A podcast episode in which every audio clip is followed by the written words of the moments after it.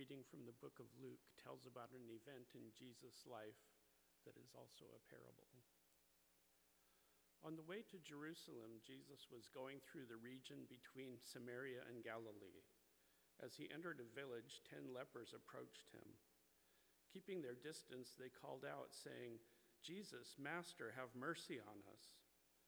When Jesus saw them, he said to them, Go and show yourselves to the priests.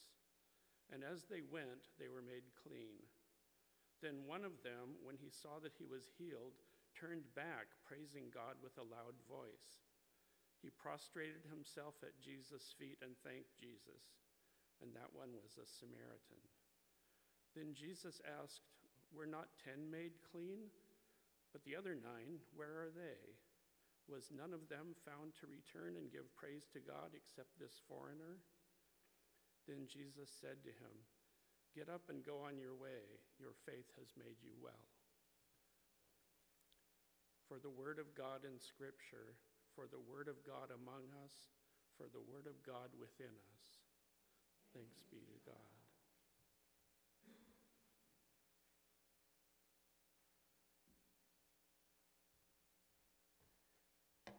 Hi.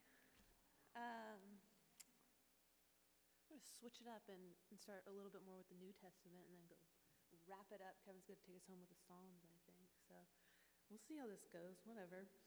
Um, so there's a lot of directions we could have taken the scripture in today.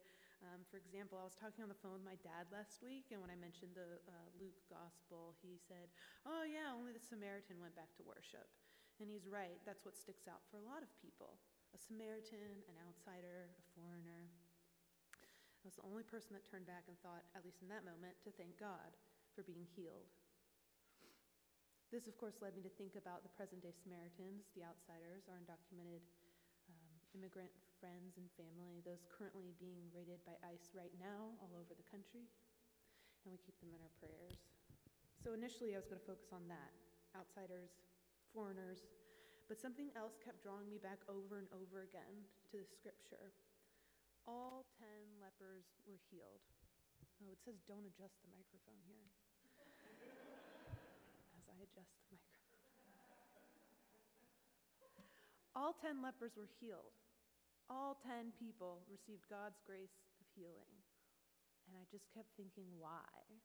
I mean, presumably, Jesus, being God in human form, is all knowing, or close enough to all knowing to know that probably not all 10 of those people were going to stop what they were doing and start praising God and he healed him anyway. Why not just choose the guy who's going to be thankful? Why not save a little bit of energy? So then the psalm came back to me again.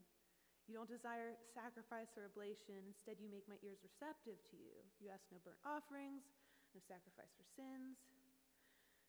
Huh. I grew up with this belief that if I was really, really good, God was going to do really nice things for me. But God's always watching and waiting for me to mess up so I could be punished. And a side note, I have no idea where I got this idea, but I was very worried about it most of my childhood. Um, to me, these scriptures throw out that whole concept of a gotcha God and replace it with something better.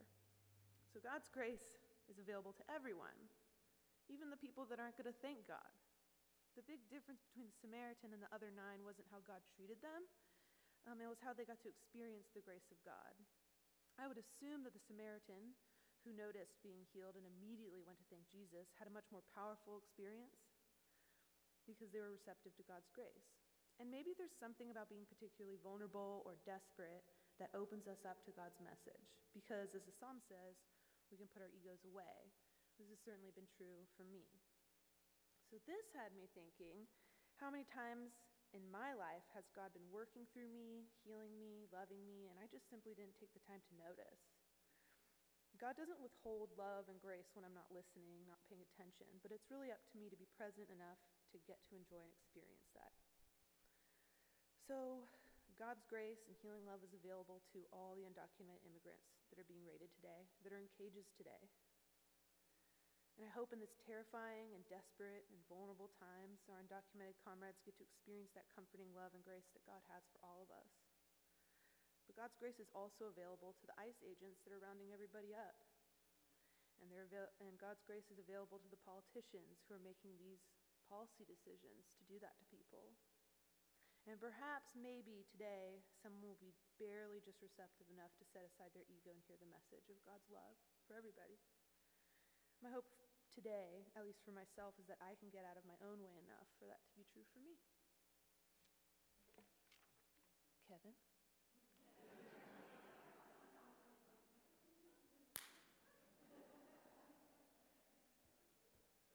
Like I should have went first. Now I got to follow that. Thank you, Anna, for that. It was beautiful in so many ways. This psalm hits almost a little too close, to, like too close to home for me. It's it's it's a it's a layup for me to talk about my life and my conversion and my experience with God. Um, and it's so true and beautiful, and you can't deny it, the words of, of this psalm. Um, talking about the true nature of God. I had ideas about God my whole life, a lot like Anna. I don't know where I got them from. I didn't go to church. Um, nobody told me. I just developed these ideas about God that it was punishing, that I was wrong, I was bad, I was this, I was that. But all I really know is this that at my lowest, at my most despicable, at my most desperate, at my most ugly, He loved me so truly and beautifully, and that's all I actually know. So I can't really get up here and talk about God, a bunch of ideas about God, because all I really know about God is He loves me absolutely not because of what I've done or what I'm doing, but because of my true nature, my spirit. So we talk about uh, the orientation, the disorientation, and the reorientation. All I've ever known in my life is disorientation. But I believe there was the, a part of my spirit that's always in orientation. Um, I was desperate my whole life. That's all I knew was desperation. I knew hunger. I knew fear, I knew um, instability. Um, and and I go back to this this idea about God loving me where I where I'm at, where I was at, and you know, I was the guy who go who goes to GLA. I was the guy who is strung out on the street. I was the guy who's homeless. You know, I had I had no job, I had no home, I had no money, I had no path I had nothing. And I was losing everything, you know, and um, you know, I see these guys out here and, and I'm just like, that's me. And I try to talk about that here, but I don't know if I always get it right. But I, I am the people that we serve or aim to serve. That's me. That's me you know, I would walk by you guys and, and there would be no connection. There'd be no chance for me to walk in here. You know? And the miracle came. And it's not because I'm a not because I'm special, though a lot of people wanted to tell me that. You know, it was a it was a cold winter morning and snow was on the ground. I was out in front of a, an institution treating drug addiction, and I had nothing but that moment. And it was the first time in my life that I said an honest prayer.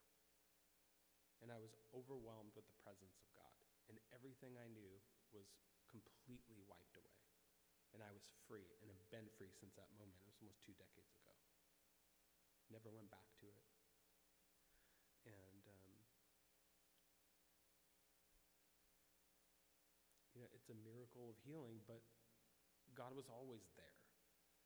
The only difference between the yearning I had for God and all my struggles versus that moment is that I had no ego in it. I had no stake. I had no plan. I had no ideas, and everything was gone. And, and that's when God came. And that's a double edged sword the white light experience, the epiphany, the, you know, you can write books and stories about it. It's all well and good. I still had a lot of problems. and still do have a lot of problems. God bless therapy, God bless church, God bless, you know. But, but it was intoxicating. I was healed. Oh, I'm going to convert people now. I have a story to tell. And it's like the only thing that I have to say, I don't have a path to offer people. I don't have anything. All I have is what God showed me, which was God's true nature. Was that God loves me absolutely and purely. I want and I think my sense is that God's deepest desire is for me to be in relationship with God.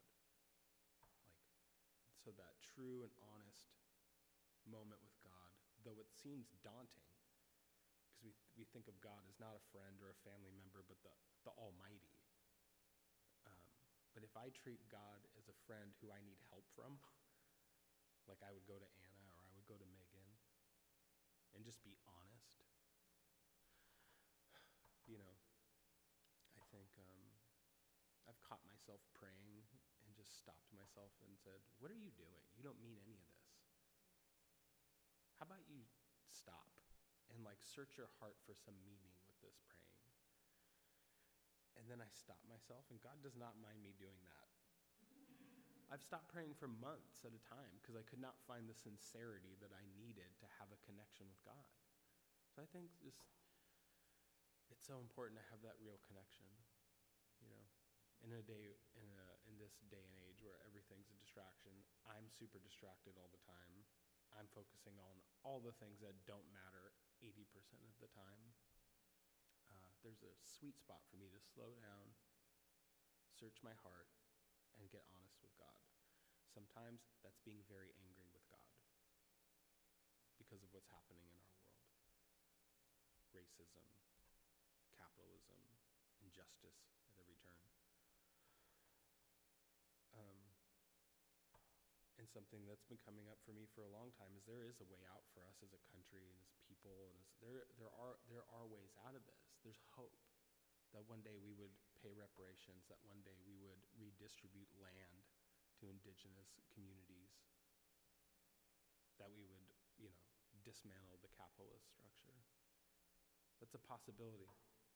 There's hope. So, thank you. Drop this.